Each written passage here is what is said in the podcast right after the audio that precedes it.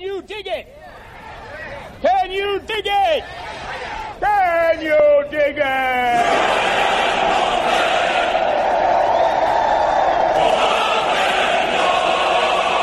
This is blasphemy. This is madness. This is the booth.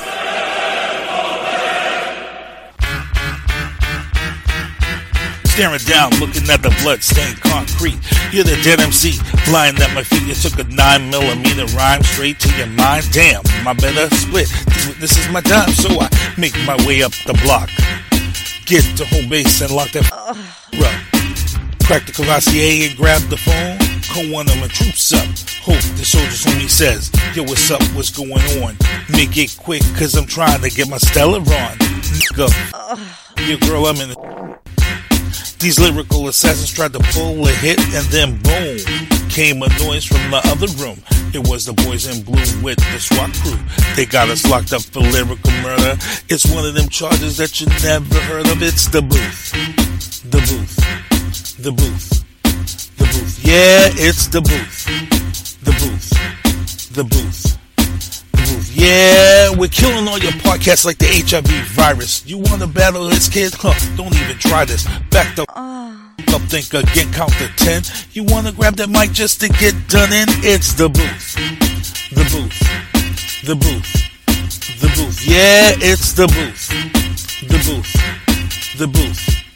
The booth. Yeah, it's the booth. Was he African?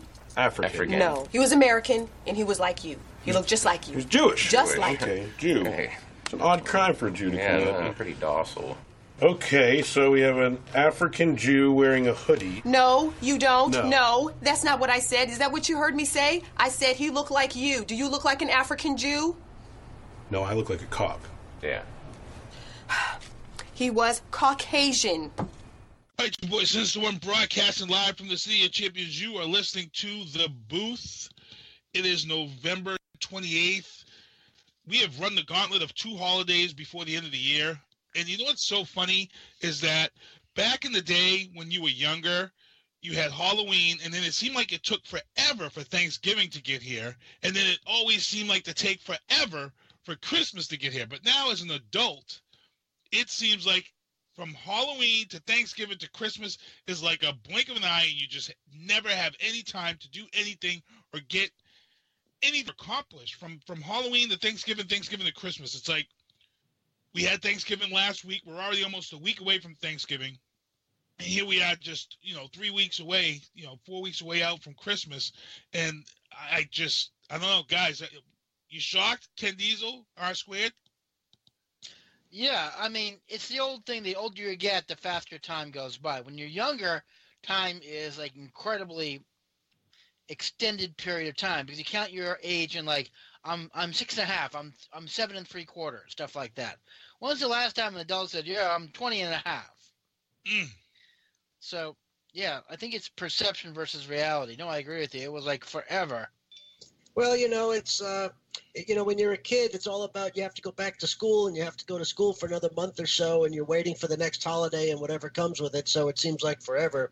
As an adult, what you're watching is the you know all the lights have gone up, the trees are up, the music is on, the sales have started. It's like there's no break in between, so we're noticing a lot more. Yeah, and they don't they don't waste any time. I noticed back about two weeks ago they were already putting Christmas stuff out at Home Depot and Dollar Yep. Tree and stuff. I'm like, wow, do we do we just skip right over Thanksgiving? And I and the lady at the store telling me, she goes, you have no idea. She says Halloween has become one of the biggest holidays in America. Um, she says that you know Halloween stuff comes out so early now because people kind of celebrate Halloween for that entire month of October that it's kind of pushed Thanksgiving on the back burner for holidays. So it seems like a, Halloween is jumped over Thanksgiving, and then we go right into Christmas because Thanksgiving is this crazy one day where you spend hours. And, and it's funny, like my wife, she spent her and her mother spent hours in front of the stove cooking all this food for all of this people, and we ate within 15, 20 minutes, and that was it. It's amazing, the, the like the prep and all the time that goes into cooking, and you know, and then everything's done. Grace, eat, and you're and you the trick the fan kicks in and you're out like a light. Yeah, that's the downside of it. You know, I used to love these Thanksgivings where we sat around the table for quite a while, uh, and that was the that was some of the most fun about it. And now it seems like you're right. Everybody eats in 15 minutes and runs back to whatever else they were doing. It's not the same. Yep. Ken, what did you do? How was your Thanksgiving? I'll Well, my to you guys. Thanksgiving was great. Um, you know, I luckily had two Thanksgivings. My brother works for ESPN, so he never he has to work on Thanksgiving Day. Oh yeah, that's a busy day. Three three games on Thanksgiving oh yeah, Sunday. and all the college games and everything else. So I usually spend it with a friend of mine who I've known since, since middle school with her family on Thursday. Then I go to my brother's on Friday. Mhm. So I had two Thanksgivings, which is fun. But I did notice something interesting, and I, I don't know if this is true of our square, but as the years go by, the Thanksgivings are getting smaller. The amount of people that attend. That's growing up. My family usually hosts like 30 or 40 people for Thanksgiving. Now it's barely half a dozen. I don't know if that's true with you guys or just me. No, we still have a big Thanksgiving. Yeah, we did. Yeah, we did too. We had a big That's Thanksgiving. awesome. I had to actually head over to the nursing home and, you know, I picked my mom up for the day so she was able to enjoy Thanksgiving with us. But my mom was the same thing. I mean, you know, you have to get permission to get her to be able to leave the nursing home. Then you have to set up, you know, transport, which I did on my own because I've, you know, because I've gone through PT, I can actually pick my mom up and drop her off. But still, that's a, you know, that's work in itself to get my mom in the vehicle, get her Yeah. into a wheelchair and out. You know, it takes me longer to get her in and out of the wheelchair and back to the nursing home than it did for her to eat her entire meal. And she and my mom did. She ate a lot. Um, we had a funny moment with my mom. Um, we gave her Garelick Farms holiday eggnog, and my mom swore up and down that there was alcohol in the eggnog. And we all had a real big laugh out of that because we are like, "No, mom, we bought it at Shaw's." And it's like, "Well, there's alcohol in it," and she's arguing with us that there's alcohol in the store bought. And I'm like, "No, mom." I'm like, "If there is." Then we all need to get blood alcohol tested, and then there's a lawsuit on our hands. We'll just just give it to all the kids here. Well, you know, these days with food sabotage, you never know. Yeah, you're right. You're right. You- I you know, mean, I would not put it past you know someone who was working for the company supplying them with eggnog, you know, to as a holiday joke. Hey, we're gonna spike some eggnog, you know. Yep. So, hey, we weren't on last week. We actually had a, had a, an issue last week where I actually was stuck working overtime. Um, you know, it, it stinks because you know a lot of people were pointing fingers and things like this. And I'm just gonna real quick. I, everybody knows I also work in the business of transportation. I worked for the MBTA for 23 years, uh, public transportation, and I also work now up at Logan Airport for Paul Revere.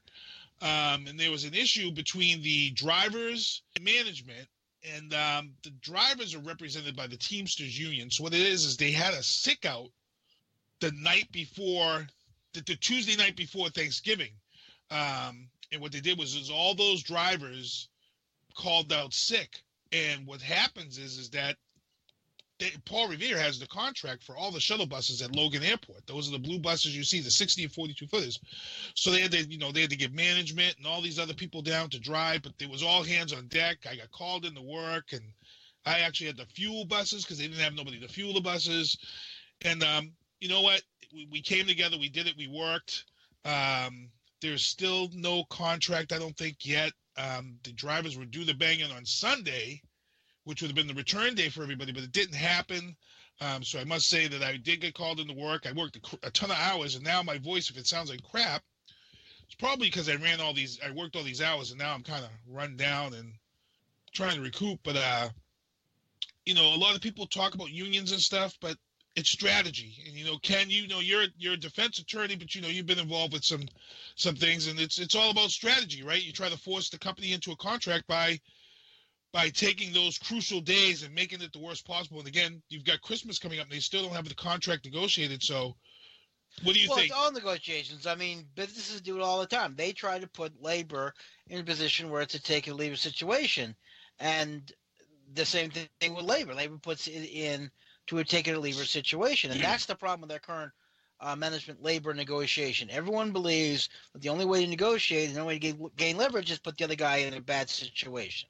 Yeah, And unfortunately, that's not going to change anytime soon because businesses, especially in the last 20 years, have been on a union busting uh, crusade, and they've been successful most of the time.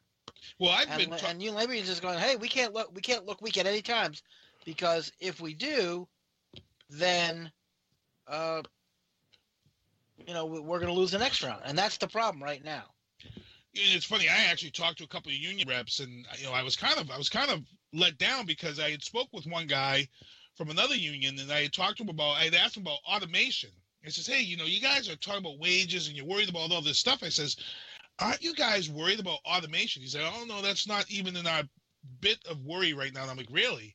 So yeah, we're not looking at that right now. And I'm like, okay, well, Google, they've already they're already putting driverless semi tractor trailers on the roads. And you've already got a lot of transportation companies who are now taking smaller shuttles and they've got driverless shuttles. I'm like, you're looking at possibly maybe within the next five to 10 years that maybe five to 10% of your workforce will be automated. And you're looking at such a cost savings. So you take, for instance, like Coors. Coors has the first list semi tractor trailer delivering beers out in out in Denver somewhere. Um, the GPS is programmed in, and the truck travels to its location, and then the truck is loaded and unloaded by those who work at the facilities. So you look at this as a cost savings. You don't have to pay a driver. You don't have to deal with union issues. You don't have to worry about DOT issues, and your insurance drops. You're talking serious profits. I mean, guys, what are you, your thoughts on automation and the threat of? Well, you know, I mean, society? it's been happening since the Industrial Revolution, and a lot of airports already have driverless uh, monorails and, and rail cars that go between, for example, Orlando International Airport. Uh-huh. The train that connects the main terminal and the gates is automated. You just get in and get off. Same thing with DIA. It actually has three stops. It's Mhm. automated. A number of airports have been doing this for years. Newark International Airport. Uh, they have, but again, these are called closed closed systems. What's really got everyone concerned is what happens when you put this truck on a, on a public road and it's happening. They've got it. They've got it happening now. in a very limited use. But here's the thing: what happens when these things get, when these trucks get into accidents? well, What Google- happens when you signal a vehicle to, to to get off the road and it doesn't do it? they've had now I've, I've been following this closely uh, for the four companies out there that have automated vehicles there have been three accidents. All three accidents have not been the fault of the automatic the autonomous vehicle. Uh, google had one where the driver actually died in the vehicle and what happened was is there was a truck that crossed the path of the car. They said it was driver's error because the driver of the autonomous vehicle ignored the warnings of the truck ahead in the road. They- i guess even though tr- these cars are automated, there are times that the driver is supposed to take over. The driver had fell asleep and ignored those warnings and was killed when it made contact with the Right. truck. So Google's car was not at fault. Um, it, it it is one of these things where it, the GPS programs these vehicles. They follow a specific route. They follow the rules of the road. Um, I know there was one with uh, I forget what company else is out there. They had one where a, a bicyclist was killed, and there was cameras in the vehicle. The bicyclist was riding the wrong was was riding the wrong way and rode head on into the autonomous vehicle. Yeah, but here's the problem. This is what I've always said: Mhm. the autonomous vehicles are only as good as the software that's in them. Correct. Okay, and we've had multiple problems with hack software and software bugs and all this other stuff. I believe that.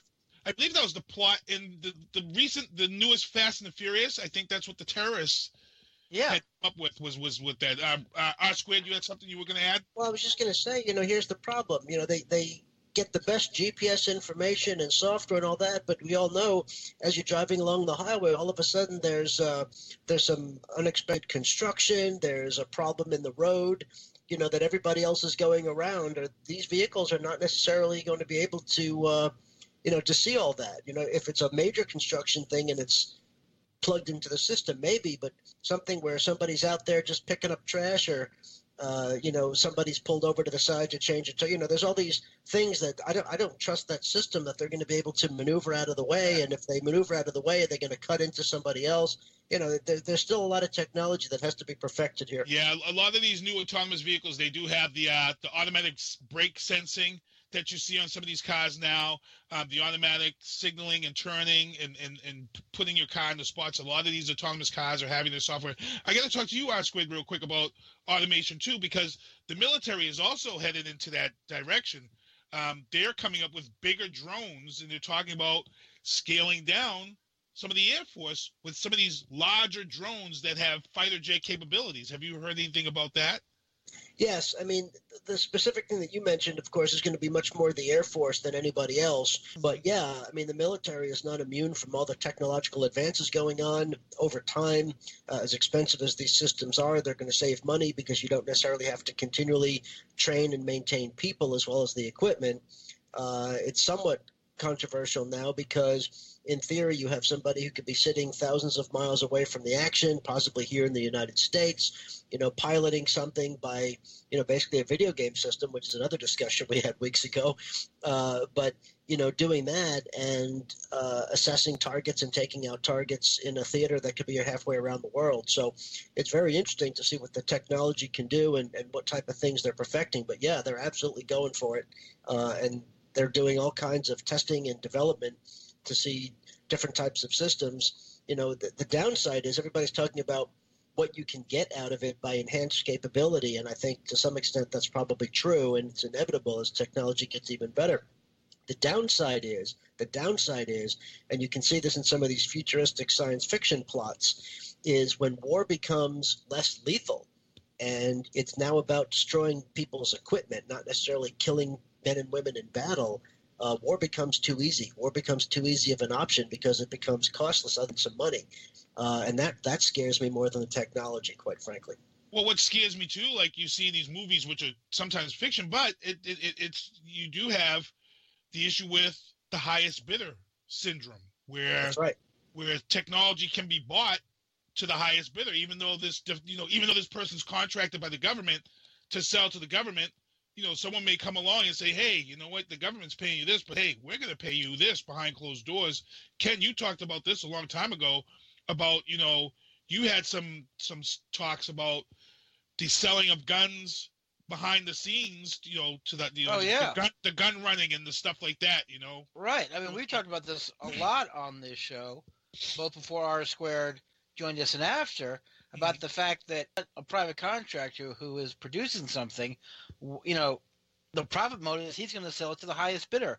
We know that for a fact that non-traditional, non-governmental organizations have got a hold of high-grade weaponry, mm-hmm. and they've not, you know, they're not playing by the same rules as the rest of us are. And any type, any type of technology is going to get out in the private sector eventually. May not be the top notch, but it definitely is going to get out there. We've known for years that these non-governmental political organizations have had access to Stinger anti-aircraft missiles. Mm-hmm. And a Stinger anti-aircraft missile is a very good weapon for taking down a commercial jet because you don't have to be terribly close to the airport mm-hmm. to do it. I mean, give me an example. For those of you who don't know, there's a place called Castle Island. Yes, yes, here in Massachusetts, yeah. Right, that is right on the flight path of Logan International Airport. Serious security that people don't know about there. There is no security out there. None. I I heard the Coast Guard monitors that location. I I go through there all the time. That's how I cut through to get home. I mm-hmm. am telling you, there's more security in the court than any place else. Than than there. You sure it's not hidden security though? Well, if they got hidden security, I have hats off to them because these guys have. First of all, it's completely flat. There are no buildings out there. If they're if they're hidden security, then they've got one hell of a job, and my hat's off to them. Because, it, it, sir, well, you've well, done a great job. I've got because I got a quick story about about hidden security here that, that a lot of people don't know about. I have a friend who owns a boat, and you know where Museum of Science is, where the locks are. Yeah, yeah, yeah. Well, the, the, locks are there. They were going to his boat broke down in the locks, um, and they couldn't get the boat to move someone called their boat in as being, you know, in the locks in a long period of time. Do you know the Apache helicopter came up and ordered them to get the boat moving? And when they tried to tell them it was broken down, that they turned the Gatling gun on the 50 cal on them and told them if they don't, that boat's going to end up at the bottom of the friggin' river. So there's got to be somebody monitoring these spots. I mean, yeah, Apache, they're monitoring. I mean, but, no, but hold a second. The locks are right near the state police headquarters, South Charles. There's MBTA. There's cameras all over the place down there, but that's a very that's a very heavily monitored position. You can see where they're monitored from. But Castle Island, there's nothing out there. There are no cameras, no stations, no Coast Guard boats, no nothing. Hmm. I'd have to find out. I, am Yeah. I'm curious. I I think that I think Castle Island. I would say if you had even if you had cameras on the on the gas tanks that are out there in the harbor that can see Castle Island, I wouldn't be surprised. What about the Castle Island itself on the on the um the fort itself? What if they put cameras in there to monitor that we don't know about? Motion sensors or something. Yeah. Could be, but here's the thing: I've been over there a bunch of times, and it's never no one's ever co- approached me. I think if you were to walk out there with an air with a with a with a with a Stinger rocket, I think you'd find out real quick who's monitoring Castle Right. That's the point I, would- is- I wouldn't want to be that person though. Yeah, I'd like to I think wouldn't that's want to true. be that person to because I think wouldn't do true. it for various reasons. Because because it is, and, and it's been mentioned before that Castle Island is a real strategic place. If you were going to take down a plane coming in or out of Logan, that's the spot to do it. And you're right, there is nobody there. I've gone there and had food at Sully's. You know, Right. we, we've had food down there all the time, and it, it, it, it, you never see no cops, nothing. You maybe see a state cop down there. You may see, um, what do they call them? Um, the environmental police are sometimes Right. down there, but but other than that, you really don't see anybody like you say. But again, it may be there. We just don't. We just don't. know. Possibly, but I, I just don't think so. I mean, it's just, and let's talk about the right down by Castle Island. That's our the that's the container port facilities. There's Yes. virtually no security there. There's one gate, and that's it. Yeah, yeah, one way in, one way out to the container facility. Right, and they've got cars and everything coming in there. We, guys, we're at 7:20. Um, we got a lot of stuff that we still want to talk about. We want to talk NFL. Um, loving the fact the Philadelphia Eagles are having fun with this um, this this this fact that celebrations are back in the NFL, and it looks like the Philadelphia Eagles are going to be the team that's probably going to take home the ESPY this year because I'm pretty sure the ESPYS is going to have best celebration added to this year. Um, it looks like it's the Eagles, maybe the Steelers may be in there, um, but right now the Eagles are holding it down with celebrations. Um, they actually asked Rob Gronkowski yesterday at the press conference about celebrations, and he kind of gave. I wish I had the soundbite for it because I heard that. They said Yeah. they're not allowed to talk about it. talk about it, this and that, and you know, I love the Patriots, you know, and it's awesome that they broke all these records this weekend. It's awesome that an entire generation of Patriots fans have never seen a losing season with the Pats. But again, we have been denied some things here in New England in regards to, you know, the fun side of the NFL. And I get it. Belichick, you know, he wants to keep a close rein on things. Um, you know, they're allowed to spike the ball, but you know, I'm pretty sure that he doesn't want anything over the top. But I think that's, I don't know. Maybe he'll change it if they get to the. I don't know. Go ahead, Ken. I hear you in the background. Well, I don't know. They've been trying to. I mean, I agree, but they snuck in a couple things. I don't know if you saw when I think it was Gronkowski's first catch. I think it was um who was Burkhead came over there, who was kicking the ground like he was moving leaves away. Yeah. So Gronk spike the ball. Well, that was that was that's why that question came up at the press conference. He So I think they're sneaking it in a little below the radar. he said it was spur of the moment. He covered his ass and he said, "Oh no, it wasn't rehearsed. That was just a spur of the moment thing." And um, I'm sure he got a he got an earful from Belichick. Oh, I'm sure he did, but you know, uh, I don't miss the end zone celebrations. I mean, uh, all due respect, the team that did it the best wasn't even an NFL team. It was the University of Miami Hurricanes. hmm You want you want swagger. You want end zone celebration. You got to look back to the '80s Hurricanes. Those Well, guys. They're Because- doing it again right now. They have this thing called the turnover chain. I don't know if you've seen that. That's the big thing that's happening with Miami right now. Have you seen it yet? Yeah, well, that's haven't. literally a chain that they wear. It's a big necklace when you get a turnover. Yeah, but it's like a big deal. It's like this huge deal now. Oh shoot, we lost Rob. You still there? Yeah, I'm still here. Okay, go ahead. Talk about that real quick before Ken jumps in. You- No, you- I mean, I, I, it, it's it's big down here, of course, because we're in Canes' territory, and uh, you know, so they they cover it on the news and who's wearing the chain, and what's the origin? it's uh, it it started a few years ago, and it has to do with you know back when Miami was in its heyday for bad reasons, being called the Chain Gang. Now they've got the uh, the turnover chain, and it's just this giant, oversized gold-looking necklace. Uh, and when somebody makes, uh, you know, gets a big turnover, an interception, a fumble recovery, they get to wear the the chain, the turnover chain. and it's a, it's like a badge of honor. You know, other teams they put stickers on their helmets. Yep. They do other things. Miami does this. Uh, you know, this they they share the chain. You get to wear the chain. Where's Miami ranked this year? Because I'm pretty sure that they're headed for a bowl, right? This year. Well, they were number two, but they got beat by an unranked Pitt this uh, this Oh, weekend, geez, so they're going right. to drop. They're going to Yeah, drop big time. Yeah, they're gonna drop big time. Ken, you wanted to chime in? No, I was just, just saying that um, like I, I I don't care about the end zone celebrations. I'm glad they've eliminated the rule against them. But look, my biggest end zone celebration is when the when the zebra puts two two arms straight over his head. That's my end zone celebration, as far as I'm I agree. I think I think the only celebration that matters is when you score a damn touchdown. Uh, sometimes they're a little dramatic. Sometimes you walk in untouched, but you know that's all that matters is putting six on the board. I quite frankly, I think this over-the-top celebration is demeaning. It's unprofessional. It's not what men do. Uh, you know, I don't know. I think I like having a rule against it because apparently you can't trust people to have reasonable limits if you let them go. So, you know, I, I think the whole thing is crap. Well, they're wa- they are watching the celebrations. I thought the Eagles doing the uh, the bowling alley this week was was pretty funny. Ten guys lined up and then he bowled the strike. I thought that was I thought that was original. I think that's I think that's you know it's fun. Um, I, I say we- let's get the I- game played.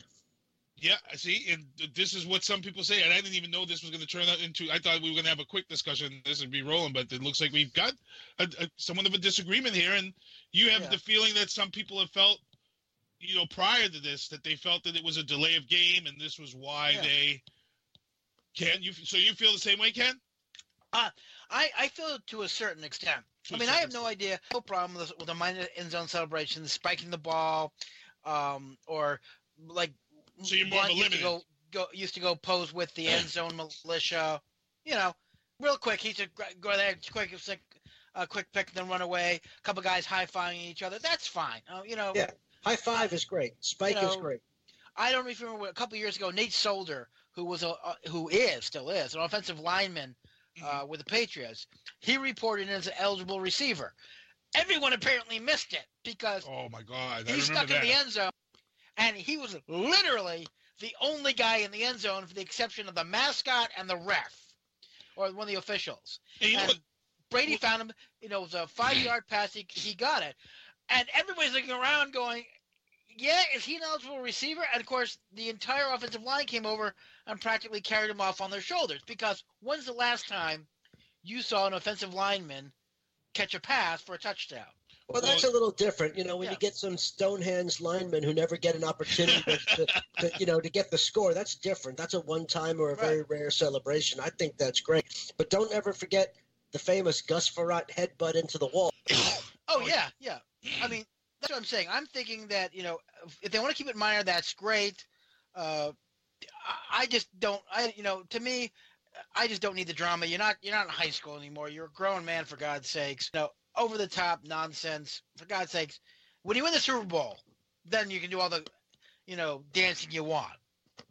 Well, you know it's funny. You know the rule has been lifted, and to be honest, to be honest, with the with the amount of, that I'm seeing in the league that I do like, not many teams are really taking advantage of it. To be honest, there's only I, I want to say less than fifty percent of the teams, maybe even less than ten percent of the of the thirty teams are actually participating in end zones. Well, to be honest. There's a lot of teams that really should be end zone celebrating anyway because they're horrible this year. Right, exactly. Because I don't think the Chicago Bears are doing any Yeah, celebrating. I mean that's the other, the other thing. I think a lot of it has come down to a lot of the coaching staff and the owners are going, "You're at sub five. What the hell are you celebrating? We're we're not even 500." Yeah, the Eagles are ten and one. I don't think. Yeah. to be honest, I think it also matters. I do think it matters where you are in your standings. I think the Eagles have every right to celebrate because they're saying, "Hey, look, we're ten and one. Going to be at the top of this food chain until you knock us off." I have always been a guy who didn't like players. Like my biggest pet peeve is when a guy gets a sack and celebrates, but they're down by thirty something points. Right, like, yeah. Look at look at the scoreboard. You're down by forty, and it's just one sack. Uh, you need to put points on the board, buddy.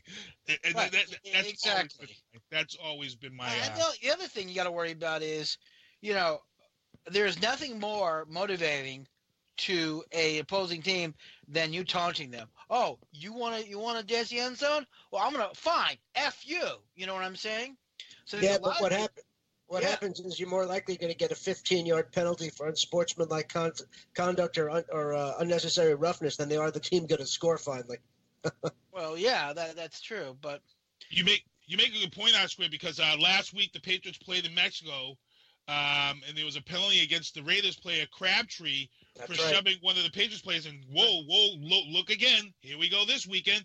Crabtree gets ejected after a massive brawl. That was with Aqib ugly. Talib. That was one of the ugliest fights I think I've ever seen in football. And they were saying this is the worst suspension for an on-field altercation in the history of the NFL. Uh, That should be. That was awful. yeah, he Aqib Talib's got two games. Crabtree's got one game, and um, I don't. There's no way these guys are not going to be able to appeal those. Dude, Goodell no, is going to no, make no. those stick. They should They're- take them those- and shut the goddamn mouths. It wasn't worse.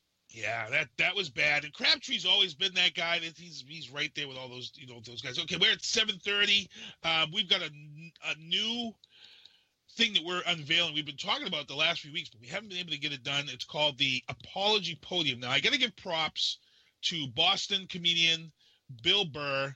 Uh, who came up with this whole thing about the apology podium during a, a stand-up routine years ago in Philadelphia? Apology podium is when somebody says something stupid or wrong that's in the public eye, and then they have to wheel out the this podium to give their public apology. Now, over the last few weeks, we've had this thing. We get this conversation coming up between with with us about Harvey Weinstein and stuff. But before we get into this, I'm going to touch base on real quick. We're going to touch base on the political stuff that's on. But this is the new skit that we're going to do. We're going to kick that off in about about five minutes. But we're going to I want to get into this talk about uh this political talk about Trump real quick because Trump has done it again. He's he invited the Navajo Indians out. It's you know it's a good time to recognize the Navajo Indians for what they did uh, for America during uh, during the war, and and and their and their and he just goes and you know he I, I don't understand the guy. You you you do you try to do something nice and then you just shoot it down by doing something as stupid as mentioning Elizabeth Warren and calling her Pocahontas. Not only did you use a racial slur with oh, I I I I, I can't I, I just gotta let you guys get into it. I'm gonna just stop because R squared you get bugged by this stuff. You when you came on this show, you know we brought you on just for this reason. You said it's the things he says that bother you, and I know this had to this had to kill you.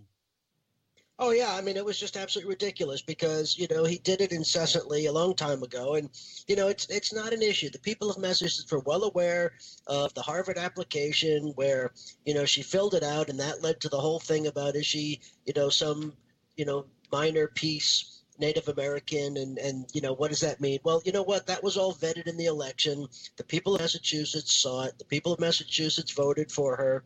Uh, it's it's you know it's not an issue. People will remember it, you know, whatever. But it's it's not a continuing issue, and it has nothing to do with her performance in the Senate at this point. And you know, Donald Trump, he just incessantly does this, and he does it with other people as well. It's just he can't he can't help himself. I mean, he's the traditional playground bully, except instead of being seven eight years old, he's seventy years old. Uh, but he just can't get himself out of this thing, and you know, it was ridiculous because here you have the you know members of the greatest generation. This was just this this isn't just being stupid in, in a public setting kind of thing. This was an opportunity to do something really special. I mean, these you know, first of all, the greatest generation and the World War II generation is something special and always will be no matter what. But then on top of it, you have the Navajo code talkers who were mm-hmm. instrumental in how we were able to win the war because the Japanese never, ever were able to break the code. And the code was simply the Navajo language. And so you had Navajo uh, members of, of the military uh, speaking to each other over the radio in their native language. The Japanese had no idea what was going on. And you had people who were dedicated to simply be their bodyguards and make sure that they were able to speak freely uh, and communicate because nobody else knew their language either. It was a brilliant thing. It was a special thing. It was critical to winning Iwo Jima and other amazing battles in the Pacific. Uh, and we're, we're, you know, we're losing this generation rapidly. There are very, very few left. Uh, and so here's this, you know, amazing moment, and the White House totally screwed it up by where they staged it, and the president ad libbing with, you know, he says, "Oh, you know, we have this other member uh, who's been long serving. Uh, they call her Pocahontas. No, they don't. Donald Trump does, and he's the only one who does. Nobody thinks it's funny. The Republicans don't think it's funny. I guarantee when she runs for reelection, uh, her opponent is not going to use that name for her. It may come up as an integrity thing, who knows? But he's not going to go around doing ads about Pocahontas. The whole thing is stupid. Ken, I know you. You too. You, Oh you- yeah, well you don't want to go. I, I'm about. I want to go full diesel on all of you. Okay. Go, So- go. So for those, this is a fair warning. Let's talk about a couple of things. Number one, for those of you who have not applied for college in the last ten minutes, which is pretty much everyone in this room, you are allowed to claim a minority preference if you can establish through good faith that you're one sixteenth of that minority. I know this as a friend of mine when I went to college with named Ken Stern. He was 116 Lenny, uh, some Indian tribe from Ohio. I never, I don't know the name of it. He was about as white as I am. Okay, and he was also Jewish. That's what we used to joke that he was a member of two tribes. Okay, Elizabeth Warren did qualify under the 116th rule. Now, whether that rule should be changed or not, that's another story. But she qualified. Number two, well, let me explain to you what these men, and they were all men, did during World War II. During World War II, the Japanese, uh, the joke wasn't specific. A, a, sol- a soldier, sailor, marine, or air, airman couldn't fart without the Japanese knowing about it. They literally had that whole island's wired. And because Japanese spent a lot of time in America, they spoke English very fluently. So a, a, uh Navajo soldier who's in the Marine Corps came up with the idea of using their language. For the main reason is the Navajo language, up until that point, had never been reduced to writing. There were no textbooks. The only people who knew the language were the people who learned it from their parents. And the language would evolve over time. So actually, it was a, it was a constantly evolving language. It was virtually bulletproof. Not only that, they then create a code on top of that. Like, for example, a particular tank, a Japanese tank, was known as a turtle.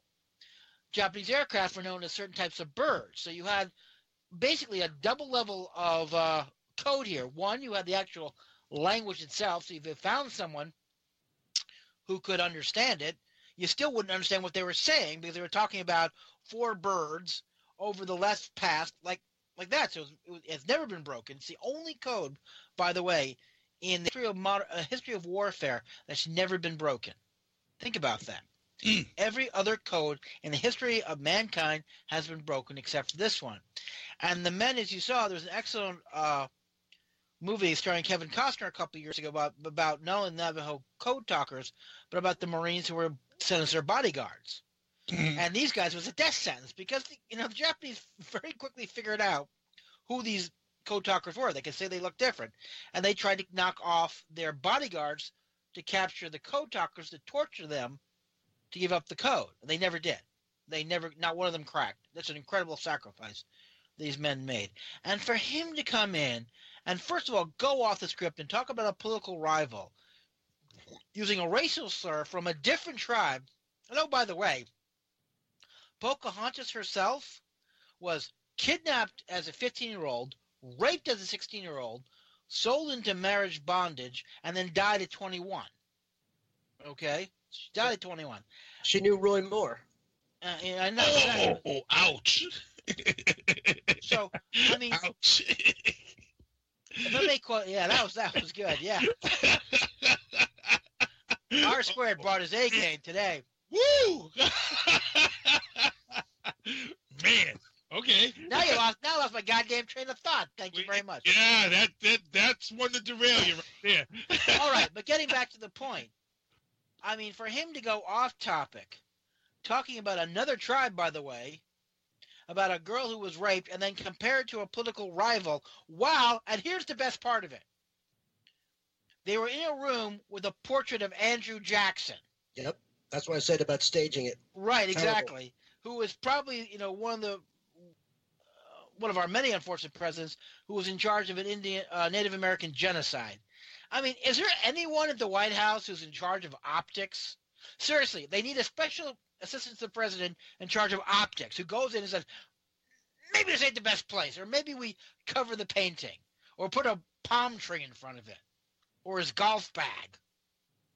So I just, you know, couldn't believe it. I just like, you know, every time this man opens his mouth, I ask myself, I think the man's hit rock bottom, and then he breaks out a shovel and starts to dig. I know. I just just when you thought Thanksgiving could could, could be Trump free, it isn't. And it's funny you mentioned golf bag because I just put the golf tracker up because the other day golf tracker updated the stats because Trump went golfing again. Yep. We're into the first year of his presidency, and he's now golfed three times more than Obama. How does that feel, all you Trump people out there who were saying, "Well, Obama did this much golfing," and Trump has already Fake news. tripled that That's in one news. year? You're listening to the to the lamestream media who will make up all these stories. That's fake news. Oh, and now, and, and now all of a sudden, all of a sudden, over Thanksgiving weekend, Trump comes out and he says that the infamous grabber by the is is fake. How do you come out and say it's fake when you were eight months ago, a year ago, you were defending yourself from the comments and saying it was locker room talk? I'm shi I'm like, wait a minute, is this guy really this incompetent? You're going to call the tape fake? A year ago, you were saying that you said it, but it was just locker room talk. What does that not make any sense, guys? Well, it makes Well, perfect apparently- sense. Oh, go ahead, Ken. I'll let you go first this time. No, no, no. I interrupted R squared. That was on. that Okay, was- go ahead, Ar. Go ahead, Ar. Oh no, no. I was just going to say, you know, it actually makes kind of sense because he was probably brought into the locker room with a concussion from which he's never recovered. Man, R squared's full of them tonight. Go ahead, Ken. You say they did the, they didn't do the percu- uh, concussion protocol? Is that what you're saying? So it's the NFL's fault. Well, no, I mean when you know when he played, they probably didn't wear helmets. Um, well, no. This is one of those situations like O.J. Simpson. I didn't do it, but if I did do it, this is what I would have said. So I think it's more of, no, I never said it. But if I said it, it was justified. No, Yeah, I mean the whole thing is ridiculous. He clearly said it. He went. They just played it on the TV. You know, the last couple of days since this came out, and they talked about. You know, he it took him a while to respond to it, and then he says, "Hey, listen, you know, every, everybody who knows me, you know, knows that that's not really what it. Blah blah blah." He went into great detail to apologize for saying it. Uh, there's no way he can disavow it now. He clearly admitted to it. He put it in context. I mean, I'm not saying he believed his denial, but if you listen to the denial, he went into such detail about it. He clearly admitted saying it. So you can't a year later now say, "Oh, by the way, the whole thing was fake." There's just no, you know, there's not a thing. Even even even a Trump supporter is not going to believe that. and there, but here's the scary thing: there They are do. some out Yeah. there that do still support him and say it's fake. Excuse and me, like, excuse me, R squared? No, I'm going to call you on the carpet. There are people in Alabama who are Oh, I convinced know. that Roy Moore didn't sexually molest that 14 year old. Oh, I know. I was speaking in you know in extremes, but yeah, unfortunately, there's people. You know, this is this is the thing about tribalism. We've had great tribalism conversations on the show before, and that's just what it is. You know, it used to be that our politics were tribal, but we would come together in times of national crisis. We would come together, you know, and be able to put it aside. Now, it's not just that we have tribal politics. Our morality apparently is tribal, and I don't think I fall into that category. Neither do you, gentlemen, and I hope our listeners don't. But there's a growing percentage of the population, the, the people you just mentioned, who refuse to accept these truths. Uh, and now, so now our morality is tribal. That as long as the person is our son of a bitch, it's okay if they keep doing what they're doing because at least they vote the way we want them to. And that's a gross departure from where we were just a few years ago. Uh, our politics was bad enough, and now now our morality is is really seriously being called into question. It, It's an awful state of affairs, and this is where we need to draw a line, people, as a country. We we cannot let this continue. This it's one thing to fight about politics, but we, you know, like Pat Moynihan said, you can have your own opinion, but you can't have your own facts. Facts are facts. Truth is truth. And uh, you know, if you look over history, only the most evil of people try to change truth and facts. You know, stick to Well, the opinion. no, didn't who it? Who is it that uh, was it? Uh, one of one of Trump the Trumpettes said the president was was entitled to his own facts. well, that's a Kellyanne Conway thing, Right, and of course yeah. she's a disgrace. So Yeah, but I mean that's I, I think this has gone beyond tribalism. I think we're into cultism now. I mean, in the old days, where tribalism is, you can't criticize but we'll take him out. You know. Hmm.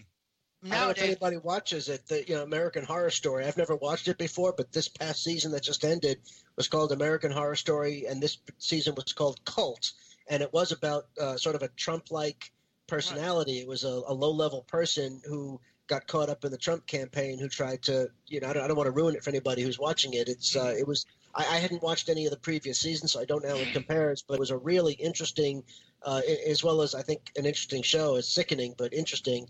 Uh, but it, to the extent that there's social commentary going on, it was fascinating. Yeah. Wow, good stuff. We're, we're flying along here, and I got to make sure we have time for our picks. But I got two things that I got to get on, and that's our the unveiling of our new segment, the Apology Podium. Oh yeah, let's and, do it. And then I want to get into uh, the question I have for Ken uh, about Weinstein. But real quick, Ken, you know, you talked about the. I got to talk to you real quick. Uh, the comments about Pocahontas. When does somebody turn around and finally say? Because the White House, yes, government, yes, it's political, but again, it's still the workplace. When does somebody finally go to the HR of the White House and say, "Hey, I'm tired of the way Trump treats people and belittles people and talks to them," and files a lawsuit and says, "Hey, you're in violation of of, of, of employee rights"? Unfortunately, the White House and Congress have exempted themselves for all of those statutes. Get out of here! Really? Yeah. How Yeah. is that? Why is that? Well, hold on, explain that real quick. I gotta. If we run a little over tonight, I apologize, people. But I, I gotta hear this. Go ahead, guys. Every single work workplace legislation, both the White House and the Congress have exempted themselves from. How is that? They just do it, and the courts have said that's within their purview.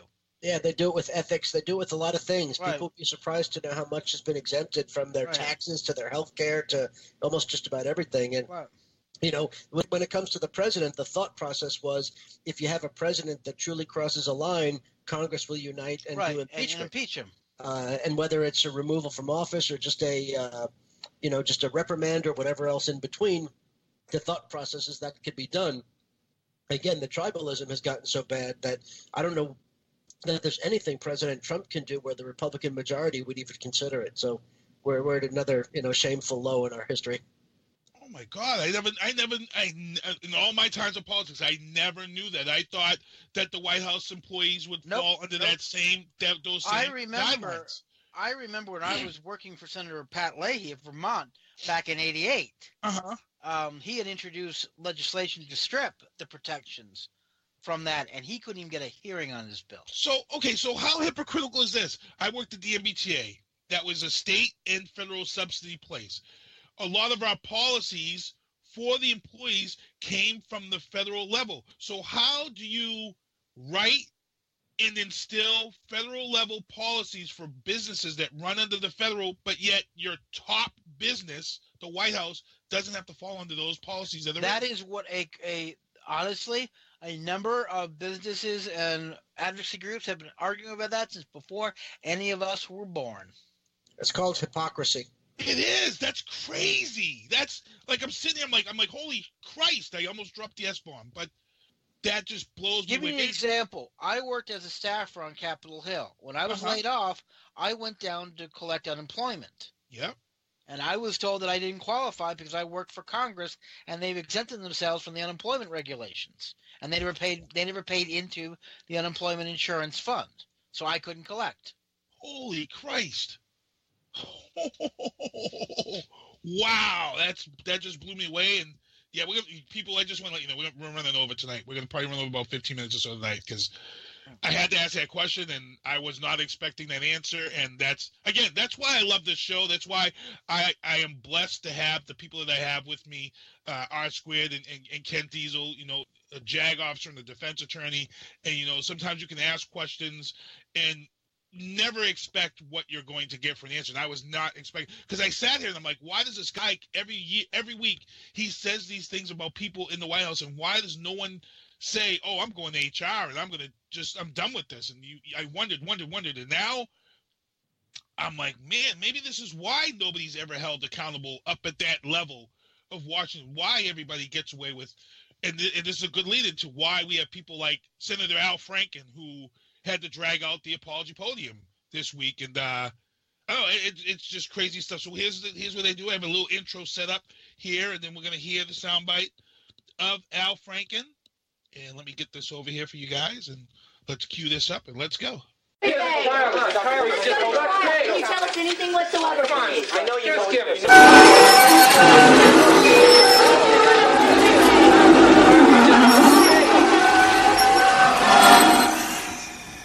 Hi, everybody. Uh, I just want to say a few words before I, I get back to work. Uh, I know that I've let a lot of people down, uh, people of Minnesota, my colleagues, uh, my staff, my supporters, and everyone who has uh, counted on me to be a champion for women. To all of you, I just want to uh, again say I am sorry. I know there are no magic words that I can say uh, to regain your trust, and I know that's going to take time. I'm ready to start that process, and it starts with going back to work today. So um, now I'm going to take uh, a, a few questions. All right, so a few questions there. At the apology podium, we have this week it's Senator Al Franken from Minnesota. Now, before Al Franken, we had Kevin Spacey had to wheel it out. We had comedian Louis C.K. had to wheel it out. Um, Harvey Weinstein, and we're going to get into that during this discussion. He had to wheel it out. Um, and people's careers are falling apart now. Uh, Louis C.K. lost a sitcom. He lost all types of shows. Um, Kevin Spacey, who was on the show House of Cards, from the show, and the show is now the production has been held up because they have to figure out which way that show is going to go now that they've lost the character. Um, there was a major movie that was due out this December with Kevin Spacey. They're actually cutting Kevin Spacey from the entire movie and recast it with another actor. And again, here we go. Senator Al Franken. Five women came forward, but the reason why he had to drag out this apology podium was because Senator Al Franken years ago, who's a funny guy, was we and it's here's the funny thing. I feel like guys, I feel like we jinxed Al Franken. We we were praising Al Franken about a month ago about the fact that he's a political guy. He came from SNL and he did all this good stuff and he was this great senator and how strong he was. But here he is, he's caught, you know, in a photograph mocking, grabbing the chest of a female military personnel who had fall, fallen asleep in a, in a, in a helicopter or, or transport. And no, she was, she was a fellow uh, personality. She wasn't the military. Oh, no, she was a reporter. Oh, okay. I thought she was in the military. No, She's no, she wasn't now. Military. At the time, she was a celebrity on the USO tour with him.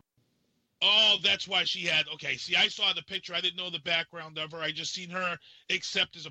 She was on the View uh, this past week, and she actually took a, a written apology from him and read it on air, and she accepted and exonerated him of what he, his actions. So, so she was not in the military. She was on the tour with him. She was a fellow comedian. Not a comedian, but a part of the celebrity tour where she was posing and being in skits and doing other things on stage. Wow. Now here's the tough thing. I feel kind of bad about Senator Al Franken because I have seen how some of these shows, these skit shows are behind the scenes. Uh, Tosh Tosh Tosh Point oh on a uh, comedian Comedy Central he's on. A lot of these writers and things that go on behind the scenes between these these comedians and actors and actresses, it does border the line of sexual harassment and things like this. And sometimes I do wonder if these, you know, sometimes you make bad decisions and sometimes these things come back in the past. So I got to ask you guys, it's it's it's tough to see Senator Al Franken have to go through this, and there's other women who've come forward but how true is a lot of these these things that have now hit? I mean, we, we, there's a whirlwind of these uh, allegations now. Kevin Costner now has allegations against him um, regarding this. And, and again, this a lot of the stuff that's coming out. We're going to get into the Weinstein thing. A lot of this stuff isn't a big surprise to anybody. We all knew that Hollywood was corrupt. We all knew that people did things to get where they are. But again, are there people using these things that they might have agreed to or might have might have laughed about and they're now turning this into their own public let's say getting their name out there. Uh, i'll start with you r squared well you know look unfortunately when you're talking about uh, a big issue like this there were certainly going to be people out there that are less than you know less than genuous here in, in some of the things that happen. And so the, the point is we have to take the issue very seriously. When somebody comes forward we have to treat it properly uh, and there will unfortunately be some cases where through proper vetting you find out that maybe it's not what what it's claimed to be. But i think the issue is so important we have to start off accepting everything at face value and and treating it seriously and taking a hard look at things uh, before we ever try to dismiss it. I think the biggest challenge, and I saw this in the military too, is you know it, it, because it's such an important issue, uh, we're trying to figure out how to prevent it, how to teach people to you know to recognize it on both sides, uh, and of course how to punish it better as well.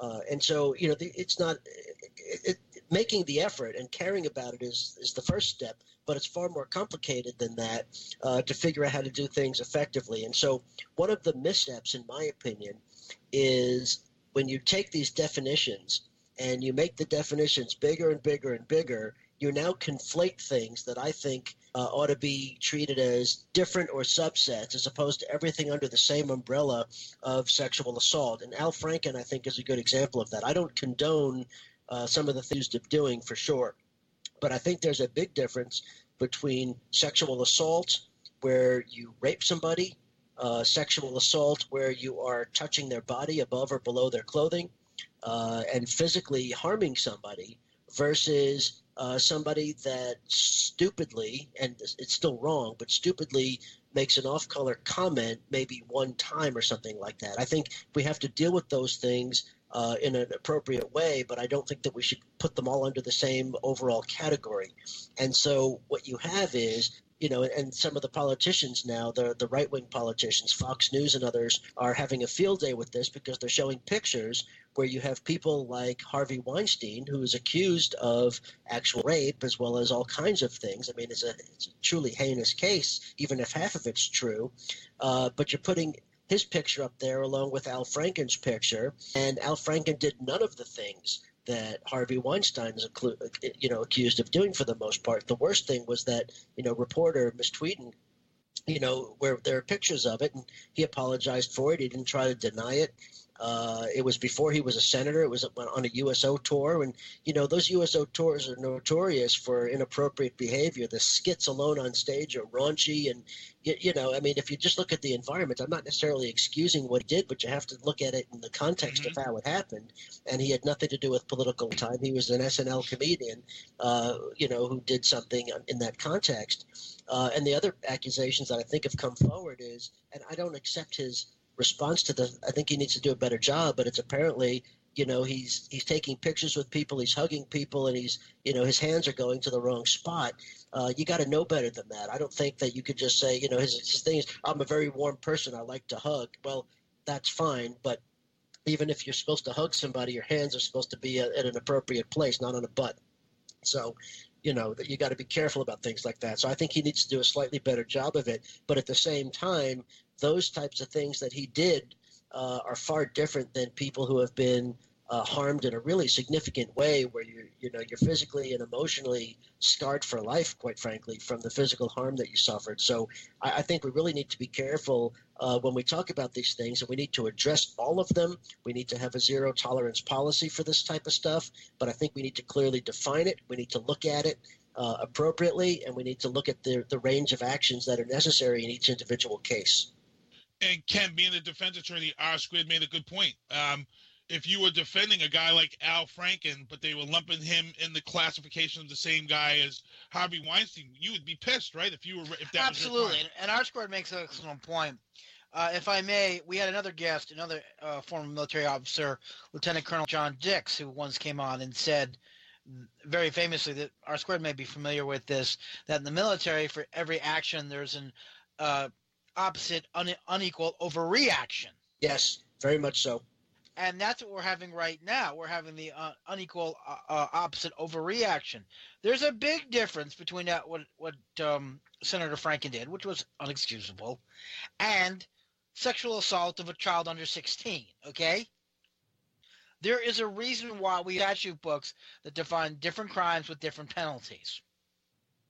You don't get life in the penitentiary without possibly parole for possessing a gram of cocaine.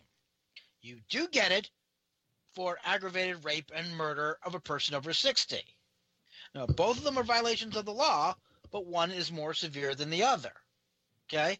And I think we need to look at the difference between uh, Weinstein, Spacey, Moore, and Franken. These are totally different things. And we, and we, I think we also have uh, we have a we have a reporter, a major Char- Charlie Rose, right? Right. Charlie Now- Rose, yeah. Yeah. Exactly. Again, and each case should be treated differently. The problem is most people don't want to do that. This is going back to R squared's point before about tribalism. We don't care what he did. We care that he did something that we can nail him for. And we don't care. All right? And it's also important to remember that the that the person he supposedly offended also accepted his apology. Okay, and he took responsibility. Albeit late. Do we do we now when when the person that that that was affected by this when that person comes out tweeting and she says you know I accept his apology and I, and I can go we can move forward should people let it go or should people keep continuing to hammer it on Al Franken if I the think- two parties are in agreement that okay let's move on let bygones be bygones I think what we need to do is accept that she wants to move on and let's figure out what we're doing wrong and how we can fix it. But this is nothing new. I mean, for God's sakes, all of us remember Anita Hill and Clarence Thomas. that's when it all started Okay, no, it started hair and the before cocaine then. We started well before then, but the difference is today with social media, we're hearing about it more often. The problem hasn't changed. The problem's nothing about po- nothing about sex. It's all about power dynamics. Mhm. Okay, so that issue has not gone away. So don't tell me this is all about sex. No, it's nothing to do with sex. It's like rape. It's all about power. And Mhm. anytime you put people in a, in a powerful position with unlimited authority and absolutely no chance of retribution, they're going to abuse it. End of story. And can you let people know that it does go both ways? We're now seeing, you know, we've seen women of power hold men Yeah, I mean, to, there's, to there's sexual you know, situations to, for for advancement. You know, exactly. It's crazy stuff. So so let's get into this before we get into our NFL picks to close the show. Let's get into this. I've been wanting to ask you this, Ken, for the long, for the longest time, the last few weeks, and since we're on this topic of power and sexual harassment, you know, Harvey Weinstein over there in Hollywood, he was one of the biggest Hollywood guys out there. You know, who he got a lot of people started, their careers going. But we're hearing a lot of reasons why is because a lot of people were forced into performing sexual favors or doing these things for Harvey Weinstein. Now hearing that Harvey Weinstein may have been the guy that ran like a like a like a like a sexual ring over there when when they're having the Cannes celebration over overseas. We're hearing that there was this this is going on. This is new news that came out this week. And, and if this is all true stuff, then granted, Harvey Weinstein may be one of the biggest monsters to come out of Hollywood.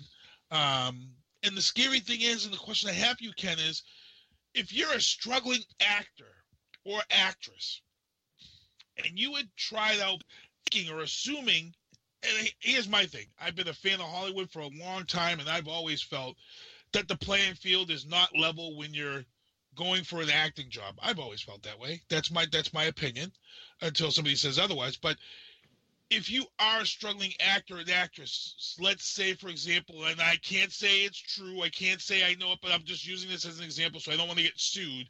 But let's just say that someone said that a certain actress may have slept with a certain producer to get a role in Transformers, and this person missed out because this person put out for Transformers, and and that's why that person got that role. Now we, I know the real reason why the person got the role, but just say, could you as an actress or an actor, if you could prove that it was an unfair landscape for the job, could you sue and project what your earnings could have been if you were to get that role and sue the movie company and the director and maybe even the actress themselves? No, Can't, okay. no, Why? because there's that may be true. She may have gotten it because she slept with the director, but there's no evidence that you would have gotten it but for that. You couldn't argue that in the court of law. Nope. You couldn't have other actors and actresses who were also involved in that for that role. It, what if you got all the actresses together for that role, and then you did like a like a class Right. act? Prove to me there's no way in hell anybody else would have gotten that that if that, that prove to me that any of those people would have gotten that role but for well then then you have the whole problem Is that saying, wait a minute, you individually wouldn't have got the role anyway, would have gone to so and so. so? You're saying that's there's that would be the simple answer to keep people from filing lawsuits for all of these jobs that they may have missed out on because Yes. some decided there is to no the guarantee Yeah. in Hollywood that they would have got, got gotten the job. Yeah, Ken is exactly right. The the one thing that could happen, and this would take an awful lot of fact finding, and I think it would be next to impossible. But the one way to do that would be if you have a particular producer like a Weinstein, uh, and you could somehow investigate to find that there is a provable systemic pattern Mhm. of you know of, of abusing of a position where Right. People are forced into sexual favors or something uh, to get roles, and other people who have you know proven careers where they've gotten other roles and could show that you know that there's more of a of a credible argument to make that they would have been up for some roles but didn't get it to lesser stars who maybe you know did some things. Uh, It would be a very hard case to make, very hard.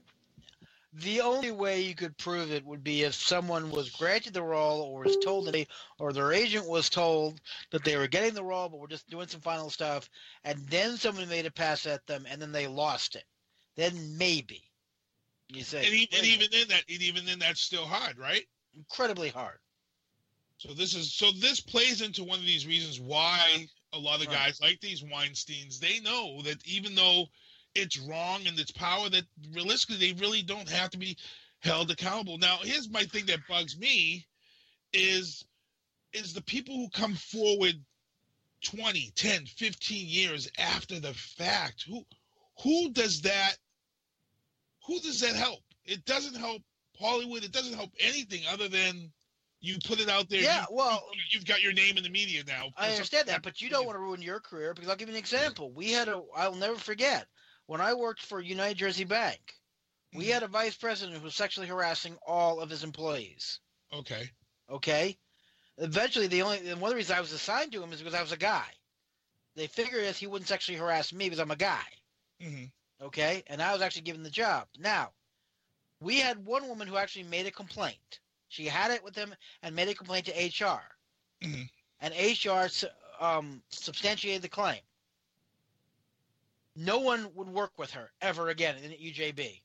She was frozen out hmm because every every because all the executives were male, and I remember having a conversation with one of the guys who I respected, who did not sexually harass anyone, and I said, I went to him, I said, Tony, you know, why don't you take her? Put in your group. She's really good. I said, I don't want Ken. Real simple. She's a known complainer, and I don't want the risk that she'll make a complaint against me. Hmm. That was it. She was basically what happened was she wasn't getting the assignments that she needed. She didn't make her numbers, and they let, let her go because somebody say, "You're not making your numbers." Because no one would work with her. Wow. Wow. We, oh, wow. 810. We're at 807. We ran over.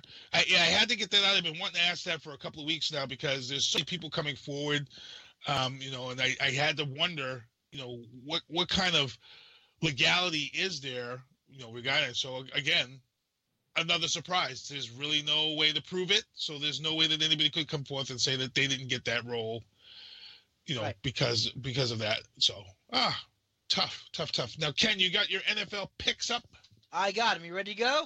Yeah, let's get it going. We Gentlemen, got, put your wait, helmets holy on. Christ. Strap them up tight because this is going to be a rough week. Hold on. This is week 12? Week 13. Week 13. 13. Holy Christ. Oh, All my right, goodness. you ready? Okay. R squared. I'm starting off with you. The Washington Indigenous Peoples at the Dallas Cowboys, literally Cowboys and Indians. Who are you going? for? Oh boy, uh, I'm gonna have to say Dallas won't keep losing at home, and Washington is not looking good. Okay, going, going, going, going with the uh, Cowboys. Sinister one. Uh, you know what? As much as I know they don't have Ezekiel Elliott, I got to go with the Cowboys this weekend. I got to go with the Cowboys over the Redskins. You know, I thought the Dallas couldn't find more ways to lose, and they've been basically disappointing me and proving me wrong. Uh, Washington, God only knows what's going on with them. Uh, they spiking spiking the Gatorade. You know, they bring in you know coke filled hookers. I don't know, but I still think the uh, the, the Washington team's going to pull it an upset. I really do. I think Dallas is falling apart. Okay. 49ers at the Bears. I don't have a good one for this one. So, Sinister one, 49ers at the Bears. They're playing in Uh, Chicago. Bears got their butts whooped this weekend, put three points up. The Eagles just laid waste to them. Um, I still feel they're going to be shell shocked. They're going to be looking to bounce back, but I got to give it to San Fran.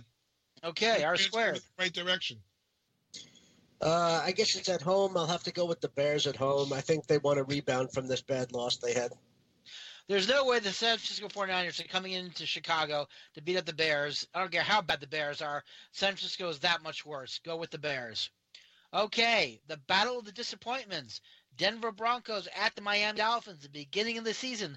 Both oh, these teams Jesus. were, were playoff bound, and I don't know what happened. Cursed the voodoo princess, stepped on a crack. I don't know. Worshipped the wrong uh, golden calf. R squared. What do you got? Horses versus Fins. Yeah, you know, I, I, I, I don't know the status of uh, Jay Cutler, so I'm going to assume that he's either not going to play or going to be playing at a worse level than normal. I think I'm going to have to pick Denver. If Cutler's in, I would go with Dolphins, but I think okay. I'm going to have to go with Denver.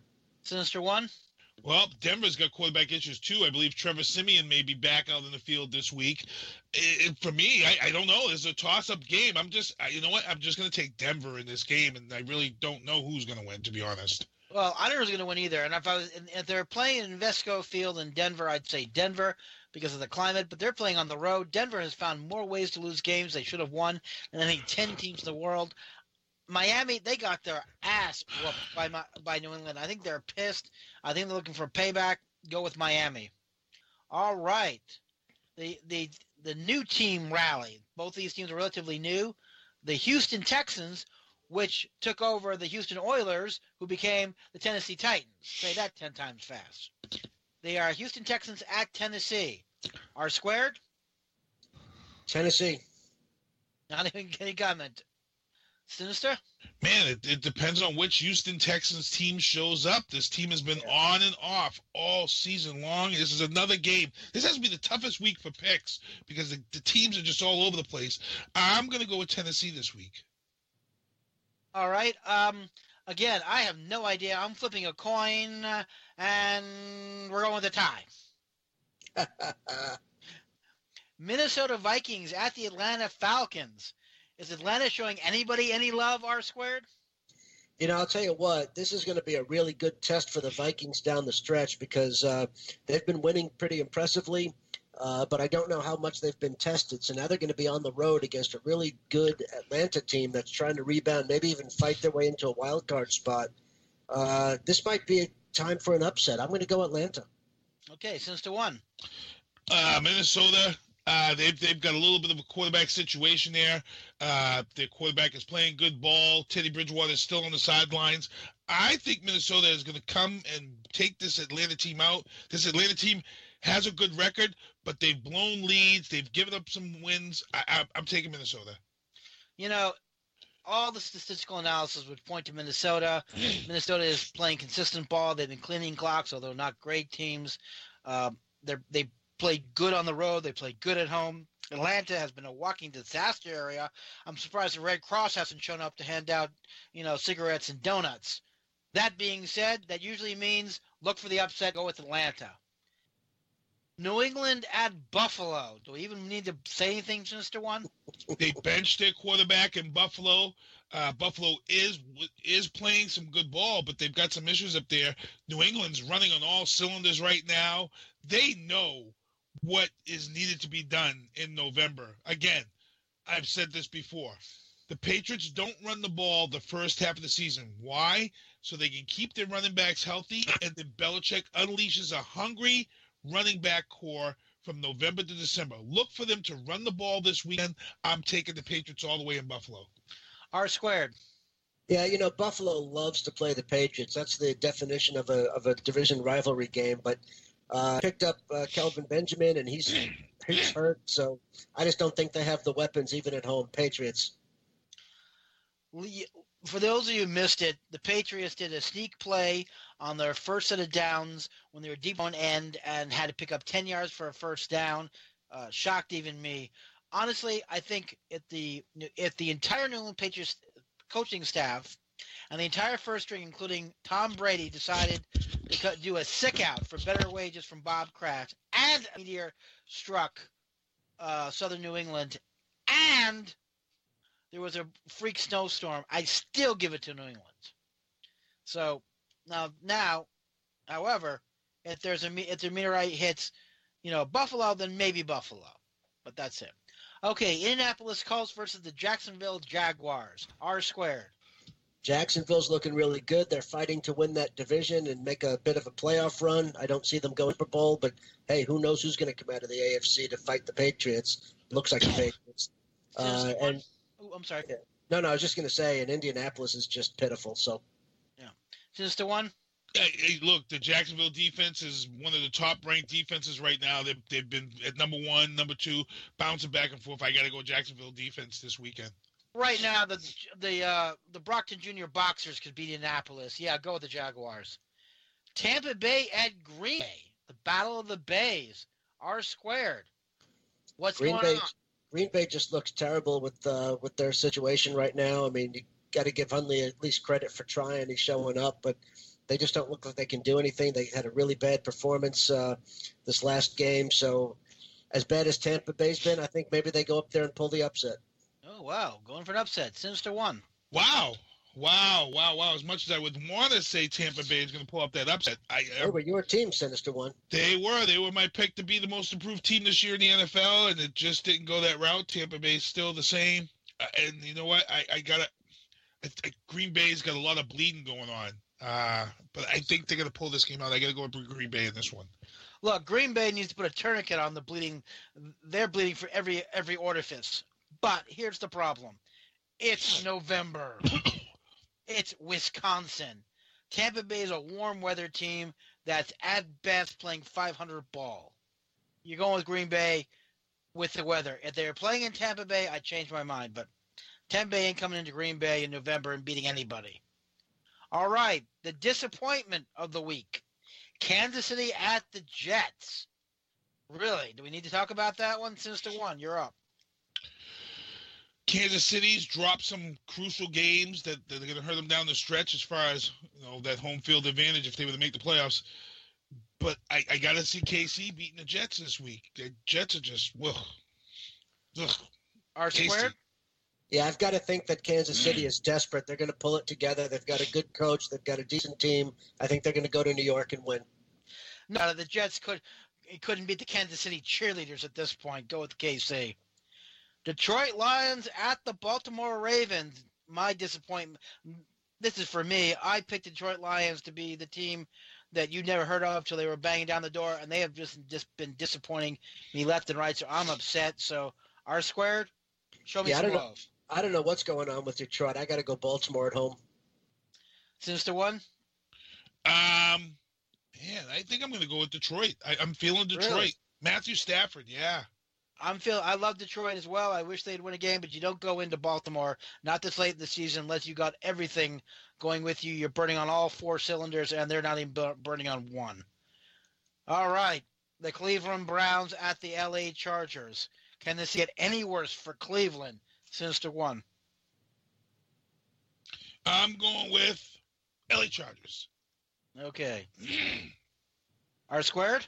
Yeah, you know, I went off my promise never to pick Cleveland again last week. I thought they'd finally get the one win of the season over Cincinnati, and Cincinnati decided they were going to wake up. So I guess I got to go Chargers. If, Char- if if the Chargers decide to play without a quarterback, then maybe no Chargers. Carolina Panthers at the New Orleans Saints. R squared. Yeah, you know, New Orleans. Wow, what a what a heartbreaker last week, and Panthers. They're a little bit hot and cold. I think New Orleans at home has to get the edge. Okay, Sinister one. Oh man, I, I got to go with New Orleans just because Drew Brees is my quarterback in fantasy. I'm sorry, New, New Orleans. All right, that's just pure nepotism. Right uh, I'm sorry. I, I All have. right, New Orleans. I love you guys dearly, but I'm sorry, you're not going to beat the Carolina Panthers this week. Look, They're look, on fire, and you're uh, you're covering right around the freezing point. I'm one game out of first place in my fantasy league. I, I got I got to go with New Orleans. All right, L.A. Rams versus the Arizona Cardinals. Rams. Rams are playing some good ball. Uh, okay, this I'm- one you're going. The, uh, you going Yeah. the Rams? Yeah. R squared. Yeah, Rams. They're playing good ball. They're they're fighting for something this year. Exactly, I agree. The Cardinals, they're looking for the exit and looking for it mighty quick. All right, the New York Giants versus the Oakland Raiders. R square. Are the Giants going to continue to show show what a f- freaked up team they are by benching their marquee quarterback and lose another game, or are they actually going to show some spunk? No, the Raiders are going to win this game. Eli's done. Uh, I mean, he was definitely done this year anyway. So uh, I think they're. I mean, they need to draft a quarterback. I don't know why they're trying to debut these two backup guys that they have. Neither one of them, you know, Geno Smith or uh, Davis Webb. I don't think either one of them really uh, has a chance at being the starting quarterback. But I guess, hey, this is what you do at this point. Uh, you got to give them a shot. Uh, see what you have when they go out and draft somebody who I really hope that. Uh, I said even before the season started this year, they have to draft Eli's replacement. So uh, I would have liked to see Eli get a little bit more grace in, in how he exited, but I think he's done. And uh, you heard it here on the booth. I believe Eli will be playing for the Jacksonville Jaguars next season. okay.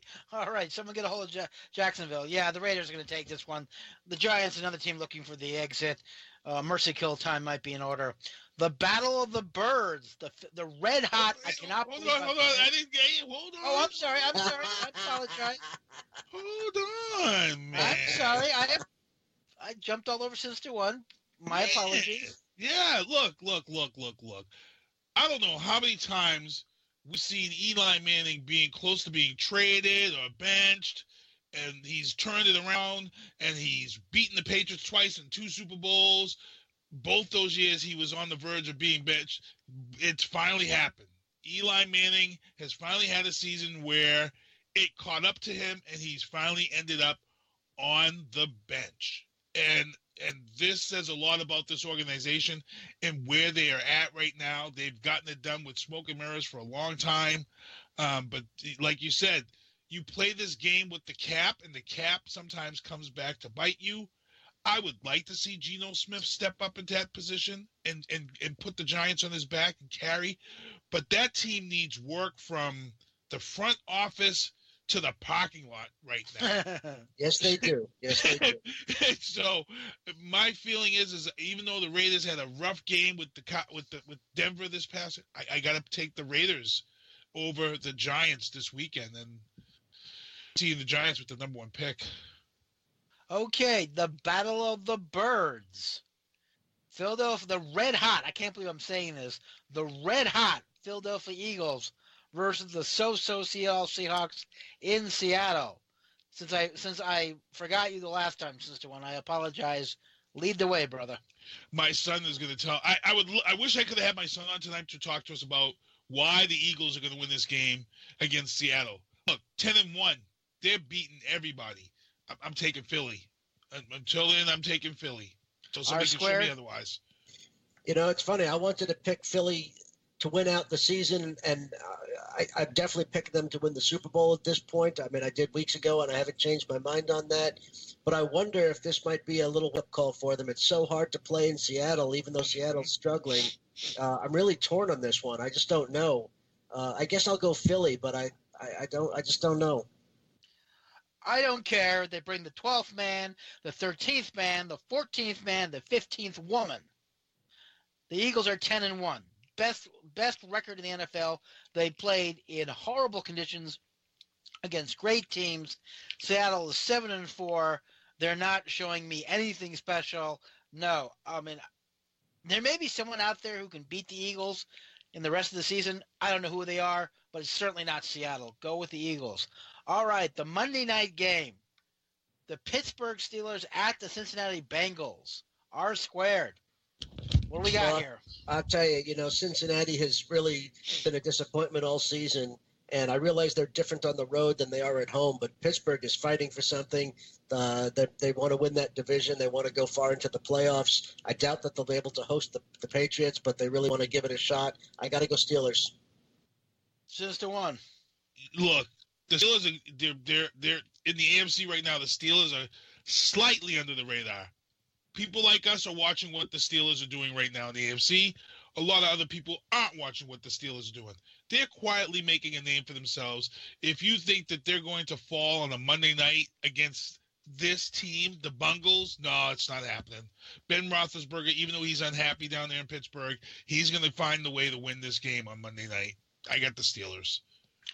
Look, the Steelers and the Bengals have never liked each other. They don't like they don't like, each other now. Their fans don't like each other. Hell, I think this whole entire city of Pittsburgh doesn't like the entire city of Cincinnati, and they're sitting on top of the AFC North with nine and two. The Bengals are a sub 500 team. Pittsburgh is definitely uh, aiming for, if not a first round bye, then definitely home field advantage against against somebody. Right now, it's New England and the Patriots have the exact same record. Other things other things will of course come into play. they almost, almost got their you know what handed to them by Green Bay. Mike Tomlin's not the kind of guy who's going to let anyone forget that. So I think this is a marquee game where they got to prove something to themselves well, and to their fans and to everybody else. Yeah, take well, Pittsburgh in a bloody mess. Here's the other thing too. To be honest, if the NFL didn't have to show, if everybody didn't have to get a Monday night game, I'm pretty sure that this Monday night game would have been flexed right off of TV. I I I know the NFL is biting their lip right now at the fact that this is their their Monday night for for this week coming up. I, I think they would have rather have been able to flex this game and move somebody else to that Monday night's position. Um, but again, they really haven't utilized the flex like they did when they first started. Have you guys seen any? They have been flexing the Sunday night game. That's the marquee game. Monday doesn't have the same luster that it used to have. Yeah, They- they exactly. just- I mean- everybody gets a turn on Monday now. Right. Yeah. And also, also remember when when Monday Night Football premiered, it was the only evening game. You didn't have the Sunday Right. night game. You didn't have the Thursday night oh, game. Oh, I You hate had Thursday. foot- I, you had the football on Sunday, and then talk about that real quick. Hold on, before we move on. Is, is, is there anybody else who hates the Thursday night game? Me, I hate it. does anyone like it? Why don't we start off with that? I, I think the matchups are horrible. It, it, it's a mess for fantasy. Besides, I just feel like it's just it's like a lumped in night.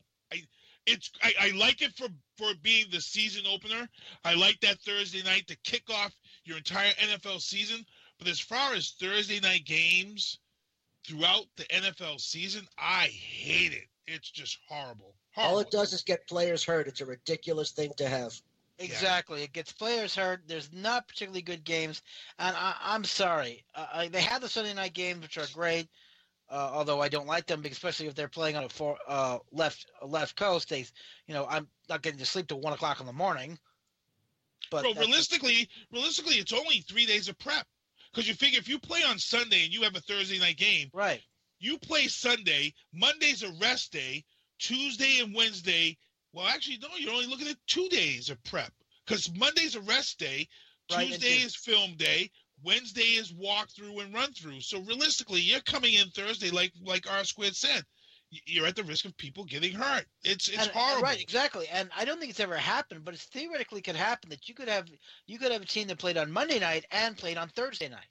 What about moving it to Friday or Saturday? Would you guys feel better with that? No, they can't move it to Friday or Saturday. Okay. Saturday, first of all, is college football, Yeah, but we're into that. and the? NCAA would have a freaking conniption. And Friday night's high school football night, Okay. so they couldn't do it. All right, cool. We got about two minutes left. Let's get ready to close this out, guys. Uh, you were finishing up, Ken. You had something you were talking about. No, that was it. I was just bemoaning Thursday night football. Okay. Yeah, I I, think it's disastrous. It, it bothers me. So, all right, we're getting ready to head out of here. Good show. We went a half hour over because we had a good conversation about Harvey Weinstein and the sexual harassment stuff. Uh, real good show. I actually have to head out and pick somebody up at actually UPS. Oh, nope, I don't have to. No, oh, the wife's telling me that I don't have to pick someone up. Uh, my my daughter's boyfriend actually picked up a job at UPS, and of course, you know what day he has to start at UPS? The Tuesday after Cyber Monday. I felt for him. Twelve. He he worked his first day of work. He worked a twelve-hour day. Imagine that. I don't have to. I've done it. But here's the thing: if you if you if you if you if you can work the Tuesday after Cyber Monday, I would say your employment's pretty good. Uh, hey, I, I, I, you know, I'm sorry. I've worked Black Friday. Okay, I have no sympathy for anyone. Yeah. Back when Black Friday meant something, when there wasn't any cyber Yeah, Monday let's say real stuff. we before we sign off, looks like Black Friday's hurting.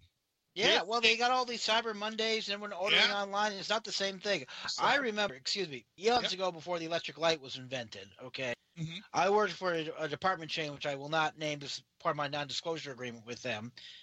I worked in the Paramus Park Mall on Black Friday in 85, 86, and 87. Mhm. I can honestly say that I lost all faith in humanity on those days. Wait a minute. No, you did? Yes. Black Friday's been around that long? Black Friday has been around since the 30s. Black Friday's been around since 1985. You you because I graduated in 1984, and I don't I don't remember. Oh, Black oh yeah, Black uh-uh. Friday was a huge thing. Are you kidding me? Hey Ken, I didn't know Gimbels was still around. Screw you. Wow, wow. I, I, I, maybe it's because I lived in the projects. I don't know. No, no, Black Friday. maybe it's because we didn't celebrate Black Friday in the projects. I don't know. Yeah, well, no, no, seriously, Black Friday, Black Friday in suburban New Jersey was hell. Wow. Oh, it was like you ever see the movie Rollerball? Yes, I love the movie Rollerball. Okay, It's con. Do you remember the, the, the like the like the one of the last scenes where they say we're um, in, in order to make the game more exciting, we're no longer going to penalize anybody for unnecessary roughness. Yes. That's what Black Friday was like. I saw a 40 year old, a 40 year old woman give a flying elbow to a 20 year old woman to get what was then, you know, a, a 15 inch screen color TV. My like there were four of them on sale for like 10 bucks. my earliest memory of Black Friday to me was when the Cabbage Patch Dolls went on sale. That was my earliest memory. Ugh. Which Well, that was that was that was might 83, 84. Really? That was okay. 83, so 84. I do remember it. Okay. Yep. Cabbage Patch Dolls. So that was so I do remember way back. So all right, cool. Uh, time to get out of here. We got to get ready to get out of here, guys. We're winding down. We're coming up to the end of the year. Uh, we're gonna be winding up with our last show. Unfortunately, we're, we're gonna be jipping people this year because uh, the holidays fall on a Monday this year, New Year's Day and Christmas Day. Uh, so we won't be on those Tuesdays. We, we usually take those two Tuesdays, those two Tuesdays off anyway, so we can spend time with the family. So realistically, we really only have, I believe, three shows left, uh, and um, then we'll be telling everybody Happy New Year's.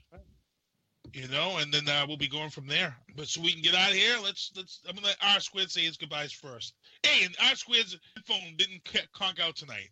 We Uh, see- see, Thanksgiving, my headphones worked. I sat still and nothing bad happened with them. So that's uh, uh, maybe, maybe that's the trick. But no, you know, have a have, have another good week. Thanks for listening, and uh, don't accept mediocrity from your government or City Hall when you have to stand for. Hoorah. Ken? Well, big happy birthday to my, my baby brother, who turns 49 today. Can't believe that. Uh, so happy birthday to him. Big shout out and thank you to all of our listeners, all 12 of them. and uh, guys, gals, human beings, please remember when you're in you're in a retail store, the people waiting on you are human beings too. Show a little goddamn respect, courtesy, and kindness. Because I am getting sick and tired of you, of pe- if you people pissing them off, then I gotta listen to them complain. So they have, so I have to wait till they get, you know, answer my question. So there you go. Be a little nicer. Good cheer. Happy holidays to everyone. I guess that would say Ken was out Black Friday shopping after that statement. I, I wasn't. No, no. Okay, I, I, I'm sorry. Now that you raise it, I waited until Tuesday. All right. To get an Xbox One? To get an Xbox One? Did you get to, one? To go Black fix my phone. Okay. Oh, okay. and there was this woman screaming at the person at the Verizon store about the price of the um uh I don't know what Verizon calls their iPad, whatever they call the the tablet. Yeah. Like this poor fifteen year old, she's probably twenty three, but you know, kid was responsible for Verizon's pricing plan. Well, if you want Black Friday, how about that classic movie? Was it uh, Schwarzenegger and Sinbad? Oh, yeah. Right. Jingle Yes. all the way. yeah, that one. Classic Black Friday movie. There you go. There you all the go. way. Whatever happened to that? Jesus Christ. Okay, cool. All right, we get ready to head out of here. Good stuff. And I have to make the announcement fish official. We will be having a gift of giving second annual luncheon. Um, this is going to take place on December 23rd, and it's going to be at the same church that we did it last year. Last year, we fed close to 200, maybe 300 uh, homeless people, gave out coats, gave out toiletries. Um, we are looking to expand this to different areas of the United States on the same day. Um, we've spoken with some uh, music artists and some other podcasters who are interested in doing this with us. So this is going to really get bigger as the years go on. But ours will be held here in the Brockton area, December 23rd. 1 p.m. to 4 p.m. We will be feeding the homeless, singing songs, providing toiletries and jackets, and maybe even comforters this year. Uh, volunteers are really stepping up already to jump on board to help us out. Jacob Tagger has offered his services. Uh, Cheryl Iagata has stepped up to take over the coat drive. Um, and we're, we're just blessed to have these people help us and be able to provide food for you know, because everybody feeds everybody on Thanksgiving, and then think Christmas comes around and really thinks of everybody on Christmas. So we wanted to do something different, and what a way to announce it on Giving Tuesday. Today is hashtag Giving Tuesday, and that's how it started last year. We decided on Giving Tuesday that we were going to feed the homeless. It was my wife that came up with the idea. But that's the official announcement. Other than that, I don't think I should say anything else to take away from that because that's a big thing for us, and you know we want to make sure everyone knows about it. So all I can say is, is uh, do me a favor, SpongeBob, and take me home. Well, see you next Tuesday. Thanks for tuning into the booth at Hoobazoo.com. Please make sure to tune in for more booth next Tuesday night at 7 p.m. New York Eastern Standard Time. Become a fan on their Facebook page and check out their podcast on iTunes and iHeartRadio. The Booth is a Sinista One production hosted by Sinista One, Ken Diesel, and R Squared. I've got to start hanging out with friends that are a little more intelligent and understand politics and stuff. It's just that I'm up on this level up here, and all my friends are down here. Me, nah. You guys, nah. Maybe a little more down, down in here. Screw you guys, I'm going home.